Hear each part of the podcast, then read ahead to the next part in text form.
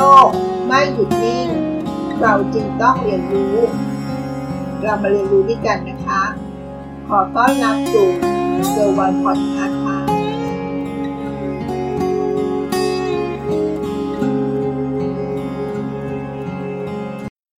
ได้อ่านบทความหนึ่งที่น่าสนใจมาก เขาได้แชร์เรื่องราวเกี่ยวกับเวลาในการทำงานในหนึ่งสัปดาห์นะคะ หัวข้อชวนคิดในวันนี้ก็คือ 1 สัปดาห์ เราควรทำงานกี่ชั่วโมงดีคะ คุณคิดว่าควรจะเป็นสักกี่ชั่วโมงดี ถ้าเรามองดูทั่วไปนะคะ ในหนึ่งสัปดาห์ เราก็จะทำงานสัก 8 ชั่วโมงต่อวันถูกไหมคะ รวมทั้งสัปดาห์ก็จะอยู่ที่ประมาณ 40 ชั่วโมงใช่ไหมคะ นั่นก็คือที่มาที่เรื่องราวที่จะคุยกันในวันนี้นะคะ มนุษย์ต้องทำงาน 5 วันต่อสัปดาห์ ตั้งแต่เมื่อไหร่ วิธีการทำงานที่อาจกลายเป็นฟาปกติแบบใหม่ หลังวิกฤตของโรคระบาดโควิด -19 เรื่องความยึดหยุ่นในการทำงาน ที่เราจะเห็นได้ชัดเจนมากเลยนะคะ เราสามารถทำงานจากที่ไหนก็ได้ ตอนนี้จำนวนวันทำงานก็อาจจะเหลือเพียงแค่ 4 วัน จาก 5 วันต่อสัปดาห์ หรืออาจจะน้อยกว่านั้นก็ได้นะคะ ซึ่งประเด็นการลดจำนวนวันทำงานลงนี้ เป็นที่พูดกันมาหลายปีแล้วนะคะ ก่อนจะเริ่มนำมาใช้กันอย่างจริงจัง โดยเฉพาะในช่วงนี้นะคะ ในช่วงที่เกิดการระบาดของโรคโควิด -19 ระดับผู้นำในบางประเทศ อย่างเช่นนิวซีแลนด์ ฟินแลนด์ หรือแม้แต่ญี่ปุ่นนะคะ ในช่วง 2-3 ปีนี้เขาก็สนับสนุนแนวทางนี้นะคะ ในการลดเวลาการทำงานในแต่ละสัปดาห์ให้น้อยลง โดยมีบริษัทขนาดใหญ่ทดลองลดวันทำงานลงแล้วนะคะ แต่ก่อนที่จะถึงกระแสลดวันทำงานลงจาก 5 วันอย่างในเรื่องราวที่จะพูดถึงต่อไปนะคะ เรามาดูสิว่าไอ้การทำงาน 5 วันต่อสัปดาห์นั้น มันเริ่มมาตั้งแต่เมื่อไหร่ แล้วใครเป็นผู้ริเริ่ม น่าสนใจกับคำถามนี้จริง ๆ เลยนะคะ ทุกวันนี้มนุษย์มีเวลาในการทำงาน ตามหลักสากลอยู่ที่ 8 ชั่วโมงต่อวันนะคะ หรือคิด 5 วันต่อสัปดาห์ รวมเป็นสัปดาห์ละ 40 ชั่วโมง ตามที่เราได้เกิดนำตอนเริ่มต้นใช่ไหมคะ แต่ถ้าเราย้อนเวลากลับไป 150 ปีก่อนหน้านี้ ในช่วงหลังยุคปฏิวัติอุตสาหกรรม รู้ไหมว่ามนุษย์ต้องทำงาน 60 ถึง 100 ชั่วโมงต่อสัปดาห์ทีเดียวนะคะ และเป็นการทำงานแบบไม่มีวันหยุดด้วย หรือถ้ามีจริงๆ ก็มีเพียงสัปดาห์ละวันเท่านั้นนะคะ จุดเปลี่ยนที่สำคัญได้เกิดขึ้นที่ประเทศสหรัฐอเมริกาค่ะ ในปี 1926 หรือประมาณ 95 ปีที่แล้วนะคะ โดยผู้ก่อตั้ง บริษัทผลิตรถยนต์ ระดับโลก อย่าง Ford Motor ที่ชื่อว่า Henry Ford ผู้ก่อตั้งคนนี้นะคะ เขาได้ทำการสร้างโรงงานผลิตรถยนต์ในสมัยนั้น ซึ่งก็ไม่ต่างจากโรงงานอื่นๆนะคะ ที่ใช้ระบบสายพานและคนงานในการประกอบสินค้า คุณเฮนรี่ฟอร์ดเกิดความคิดว่า ถ้าพนักงาน มีเวลาพักผ่อนมากขึ้น มีเวลาว่างหาความรู้ใหม่เพิ่มเติมมากขึ้น รวมถึงได้ใช้เวลากับครอบครัวมากขึ้น จะช่วยให้การทำงานของเขามีประสิทธิภาพมากขึ้น นั่นคือแนวความคิดตอนเริ่มต้นของเขานะคะ และสุดท้ายเขาก็ลองทำดู ส่งผลถึงผลการดำเนินงานของบริษัทที่ทำรายได้และกำไรได้มากขึ้นตามไปด้วย คุณเฮนรี่ฟอร์ดจึงลองประกาศลดวันทำงานของพนักงานลงนะคะ จาก 6 วันหรือ 5 วันต่อสัปดาห์ และจำกัดชั่วโมงการทำงานต่อวันที่ 8 ชั่วโมงต่อวันนะคะ โดยพนักงานจะยังได้รับค่าจ้างและสวัสดิการเท่าเดิม และนโยบายนี้นะคะ ก็ได้สร้างความฮือฮาไปเป็นวงกว้าง เพราะใครๆ ต่างก็คิดว่า การทำแบบนี้ บริษัทจะมีแต่เสียกับเสียเท่านั้นนะคะ แต่ผลลัพธ์กลับไม่ได้เป็นดังนั้นนะคะ มันกลับตรงกันข้ามกับที่คนส่วนใหญ่คิดทีเดียว เพราะการที่พนักงานอย่างได้เงินเท่าเดิม แต่มีจำนวนชั่วโมงการทำงานที่ลดลง กลับทำให้พนักงานมีประสิทธิภาพมากขึ้น ในการทำงานที่มากขึ้นตามไปด้วยนะคะ ตามที่คนเฮนรี่ฟอร์ดได้คิดเอาไว้ ซึ่งเรื่องนี้ก็ได้สะท้อน แนวคิดว่าผลประกอบการของ Ford Motor ที่ทำกำไรได้มากขึ้น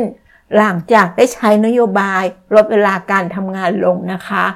และเมื่อบริษัทยักษ์ใหญ่ในอุตสาหกรรม ได้พิสูจน์ความสำเร็จมาแล้ว บริษัทอื่นต่างก็ยึดถือเอาหลักการนี้มาใช้กันต่อนะคะ ทั้งในประเทศอเมริกาเอง รวมถึงประเทศในแถบยุโรป จนชั่วโมงการทำงานโดยเฉลี่ยเริ่มลดลง โดยเฉพาะในช่วงหลังสงครามโลกครั้งที่สองต่อเนื่องมาจนถึงปัจจุบันนี้นะคะ เรามาดูประเทศในเอเชียบ้าง ที่แม้ว่าปัจจุบันประเทศส่วนใหญ่ก็จะมีแนวโน้มของชั่วโมงการทำงานที่ลดลง แต่ในช่วงหลังสงครามโลกครั้งที่สอง หรือช่วงต้น 1950 จนถึงช่วงปลาย 1980ก็ยังเป็นช่วงที่จำนวนชั่วโมงการทำงานเพิ่มขึ้นอยู่นะคะ ก่อนที่จะเริ่มปรับลดลงหลังจากนั้น และก็ยังมีอีกบางประเทศ ที่จำนวนชั่วโมงการทำงานอย่างแทบไม่ลดลง หรือลดลงน้อยมาก ประเทศอะไรเอ่ยประเทศนั้นก็คือประเทศจีนค่ะ ประเทศจีนเขามีวัฒนธรรมการทำงานหนักมากนะคะ ในจีน เขาเรียกวัฒนธรรมนี้ว่า 996 996 ก็คือการทำงานตั้งแต่เวลา 9 โมงเช้า จนถึง 3 ทุ่มจำนวน 6 วันต่อสัปดาห์ รวมถึงการทำงานล่วงเวลาแบบไม่รับค่าจ้าง และเหล่าผู้บริหารบริษัทระดับโลก อย่างเช่น อาลีบาบา เทนเซนก็ยังคงมีทัศนคติแบบนี้อยู่นะคะ ซึ่งมันก็สวนทางกับกลุ่มประเทศพัฒนาแล้ว ที่ผู้บริหารกับเพิ่มความยืดหยุ่นในการทำงาน ให้พนักงงานมากขึ้น โดยที่บางบริษัท ได้เริ่มทดลองทำงาน 4 วันต่อสัปดาห์ อย่างเช่น Microsoft Unilever และผลที่ได้ก็คือ พนักงานทำผลงานได้มีประสิทธิภาพเพิ่มขึ้นกว่า 40%แล้วถ้าถามว่า ประเทศที่มีจำนวนชั่วโมงทำงานน้อยกว่า ส่งผลให้มีรายได้น้อยกว่าด้วยหรือไม่คำตอบก็คือเดาได้ใช่ไหมคะ ไม่ใช่เสมอไปค่ะจำนวนชั่วโมงการทำงานกับรายได้ในบางประเทศ อย่างสวนทางกันอีกด้วยนะคะ เพราะเมื่อดูจากข้อมูลจริง จะพบว่า ประเทศที่มีรายได้สูงกว่า หรือวัดได้จากมูลค่าทางเศรษฐกิจของประเทศนั้น หารด้วยจำนวนประชากรกับมีจำนวนชั่วโมงการทำงานที่น้อยกว่า ยกตัวอย่าง ให้เห็นภาพที่ชัดขึ้นนะคะ มาดูประเทศแรกนะคะ ประเทศจีนค่ะ คนจีนมีรายได้ต่อหัวโดยเฉลี่ย4แสนบาทต่อปี ใช้เวลาทำงานเฉลี่ย 2,174 ชั่วโมงต่อปี ประเทศอเมริกานะคะ คนอเมริกามีรายได้ต่อหัวโดยเฉลี่ย1ล้าน7แสนบาทต่อปี ใช้เวลาทำงานโดยเฉลี่ย 1,757 ชั่วโมงต่อปี และรู้ไหมคะ ประเทศอะไรเอ่ย ที่ใช้เวลาทำงานน้อยที่สุด ประเทศเยอรมนีค่ะ เขาใช้เวลาในการทำงานเฉลี่ย 1,354 ชั่วโมงต่อปี หรือน้อยกว่าเวลาการทำงานเฉลี่ยในประเทศไทย 1.6 เท่า ในขณะที่ประชากรมีรายได้ต่อหัวเฉลี่ย1ล้าน4แสน9หมื่นบาท มากกว่าคนไทย 3 เท่าทีเดียวค่ะ มาถึงตรงนี้เราคงเห็นแล้วนะคะว่า แนวความคิดของคุณเฮนรี่ฟอร์ด ผู้ริเริ่มการลดจำนวนชั่วโมงการทำงานลง มาเหลือ 5 วันต่อสัปดาห์ เพื่อให้พนักงานได้มีเวลาพักผ่อนมากขึ้น ได้ส่งผลถึงการเพิ่มขึ้นของรายได้ ตั้งแต่ระดับบริษัท ไปจนถึงระดับประเทศ และแนวคิดดังกล่าวยังได้รับการพิสูจน์แล้วว่าใช้ได้ผลมาจนถึงทุกวันนี้นะคะ และในวันนี้ ปัจจุบันนี้ จำนวนวันการทำงานของเราก็ดูเหมือนกันมันจะลดลงอีกแล้วนะคะ อาจจะเหลือเพียง 4 วัน หลังจากที่มีวันทำงาน 5 วันต่อสัปดาห์ มาเกือบร้อยปี ในช่วงระบาดของโควิด -19 นี่เองค่ะ อยากรู้ต่อใช่ไหมคะว่าทำไมหนอ คนเยอรมันถึงทำงานอย่างไรทำได้น้อย แต่ได้มาก เรียกว่าทำงานน้อย แต่ได้รายได้มาก เยอรมนีเป็นประเทศที่มีขนาดเศรษฐกิจใหญ่ที่สุดในสหภาพยุโรป ด้วยขนาด GDP 114 ล้านล้านบาท เมื่อหารด้วยจำนวนประชากร 83 ล้านคนแล้ว จะทำให้ชาวเยอรมนีมี GDP ต่อหัวสูงถึง 114,000 บาทต่อเดือน แต่รู้หรือไม่ว่า แรงงานชาวเยอรมนี มีเวลาพักผ่อนต่อปี 25-30 วันทีเดียวนะคะ และทำงานเพียงแค่วันละไม่ถึง 7 ชั่วโมง ในจำนวน 5 วันต่อสัปดาห์ หรือถ้าเรามาคิดเฉลี่ยสัปดาห์ละประมาณ 34 ชั่วโมงเท่านั้นเองค่ะทำไมชาวเยอรมนีจึงมีหลักการทำงานอย่างไร ถึงใช้เวลาทำงานน้อย แต่สามารถสร้างมูลค่าทางเศรษฐกิจได้มากขนาดนี้ ด้วยหลักคิดทั้งหมด 4 ข้อด้วยกันนะคะ ข้อที่ 1 เวลางาน คือเวลาทำงาน ข้อที่ 2 เวลาเลิกงาน คือเวลาส่วนตัว ข้อ 3 การสื่อสารอย่างตรงไปตรงมา และข้อสุดท้าย ข้อที่ 4 การทำงานเป็นทีมเวิร์กข้อที่ 1 นะคะ เวลางาน คือเวลาทำงาน ชาวเยอรมนีมีชื่อเสียงในเรื่องความมีระเบียบวินัย และความตรงต่อเวลามาช้านานแล้วนะคะ จะมาถึงที่ทำงานก่อนเวลาเล็กน้อย เมื่อเริ่มทำงาน ก็จะตั้งใจทำงานอย่างเต็มที่ โดยแทบไม่มีการนั่งพูดคุย หรือท่องโลกอินเทอร์เน็ตระหว่างทำงานเลย จะมีช่วงเวลาพักสายตา ก็มักจะเดิน และกลับมาทำงานต่อ ถึงแม้จะดูว่ามันจะเคร่งครัด แต่ก็มีความยืดหยุ่น โดยเฉพาะหากทำงานที่รับมอบหมายเสร็จก่อนเวลาเลิกงาน ก็สามารถเลิกงานได้ โดยไม่มีใครจ้องมองว่าเป็นความผิดนะคะ คนเยอรมนีไม่นิยมทำงานล่วงเวลานะคะ เพราะจะถูกมองว่าทำงานไม่เป็นระบบ และจัดสรรเวลาไม่ดีนั่นเองค่ะ ข้อ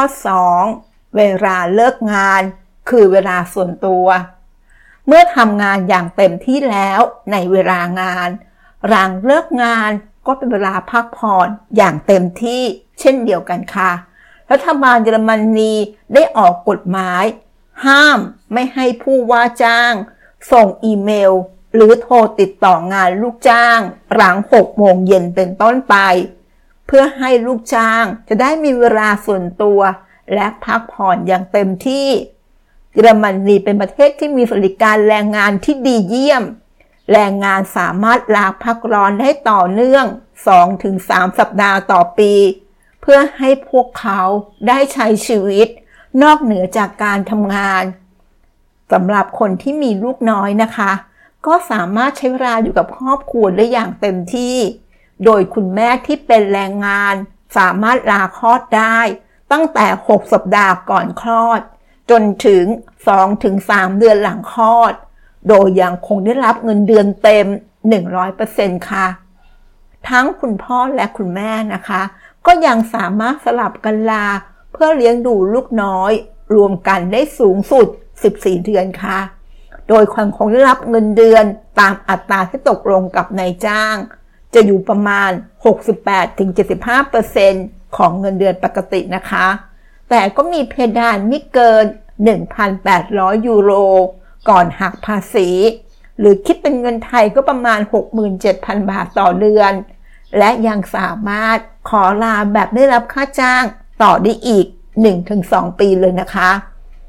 รัฐบาลยังมอบเงินสนับสนุนการเลี้ยงดูลูกน้อย โดยเริ่มต้นที่ 219 ยูโร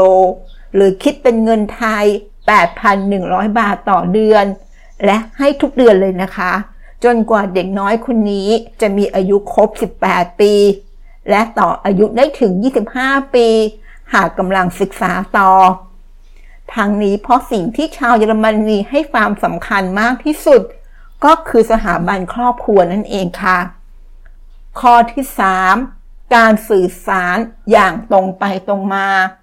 ชาวเยอรมนีได้ชื่อว่า เป็นชนชาติที่ตรงไปตรงมานะคะ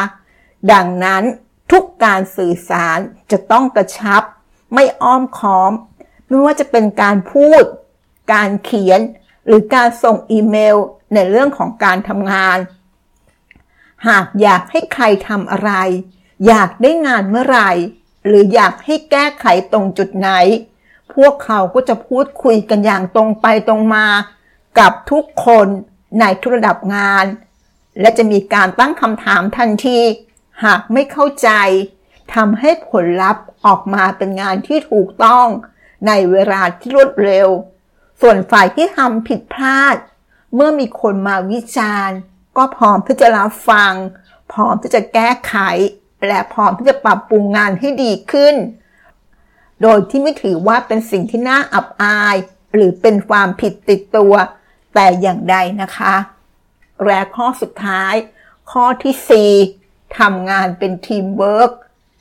หากเราสังเกตฟุตบอลทีมชาติเยอรมนี ในการแข่งขันฟุตบอลโลก เราจะเห็นได้ว่า ทีมชาติเยอรมนีจะเป็นหนึ่งในทีมฟุตบอลที่มีความสมดุลมากที่สุดในโลกทีมหนึ่งทีเดียว หมายถึงว่าถึงแม้จะไม่ได้มีนักเตะชื่อดังที่เป็นตัวชูโรง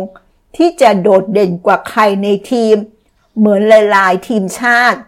แต่ผู้เล่นทีมชาติเยอรมนีทุกคน ก็สามารถสร้างทีมเวิร์กได้อย่างดีทำให้ทีมชาติเยอรมนีสามารถคว้าแชมป์โลกมาครองได้ถึง 4 สมัย ด้วยทักษะการเล่นที่อาศัยความเป็นทีมเวิร์กมากกว่าความสามารถเฉพาะตัวบุคคล เช่นเดียวกันกับการทำงานขององค์กร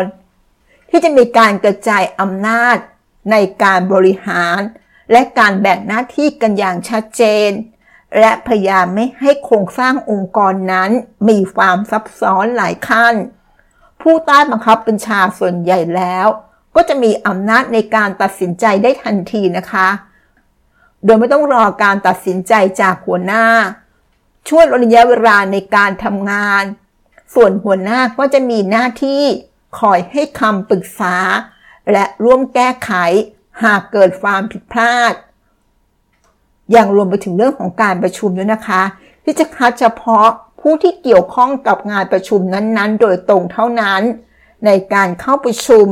ไม่จำเป็นต้องเข้าประชุมทุกคนให้เสียเวลาทำงานนะคะ ซึ่งจะช่วยลดความซ้ำซ้อน และทำให้กระบวนการทำงาน มีประสิทธิภาพได้เป็นอย่างดี รู้ไหมว่าเยอรมนีได้พลิกฟื้นจากประเทศผู้แพ้สงคราม จนก้าวขึ้นมาเป็นมหาอำนาจทางเศรษฐกิจ อันดับสี่ของโลก และสิ่งสำคัญที่อยู่เบื้องหลัง ก็คือการทำงานที่มีประสิทธิภาพ และสวัสดิการทำงานที่เอื้อให้ทำงานได้อย่างเต็มที่ ถึงแม้จะต้องแลกมากับการเสียภาษีในอัตราที่สูง แต่ชาวเยอรมนี ก็พร้อมยอมรับ เพราะท้ายที่สุดแล้ว สิ่งเหล่านี้ก็จะส่งผลให้แรงงานสามารถทำงานได้อย่างมีความสุข และสร้างสรรค์ผลงานที่ดีออกมาได้ นั่นก็คือเรื่องราวที่มาฝากกันนะคะ ก็จะเห็นมุมมองที่สองมุมมองนะคะ คนในแถบยุโรปก็จะมีแนวความคิดในการลดเวลาการทำงานต่อชั่วโมง ต่อสัปดาห์ให้น้อยลง ในขณะที่ในเอเชียก็อาจจะมีความคิดในบางประเทศที่สวนทางกันนะคะ อย่างวัฒนธรรมจีนที่ชื่อว่า 996 เป็นการทำงานที่โหดเหมือนกันนะคะทำงานตั้งแต่ 9 โมงเช้าจนถึง 3 ทุ่มจำนวน 6 วันต่อสัปดาห์ เราก็ลองเอาเรื่องราวต่างๆที่เราได้พูดไปนี้ ลองมาคิดดูนะคะว่า การทำงานแนวทางไหน จะเป็นแนวทางที่สามารถสร้างรายได้หรือเศรษฐกิจที่สูงกว่า ขอบคุณที่รับฟัง แล้วพบกันใน EP หน้า สวัสดีค่ะ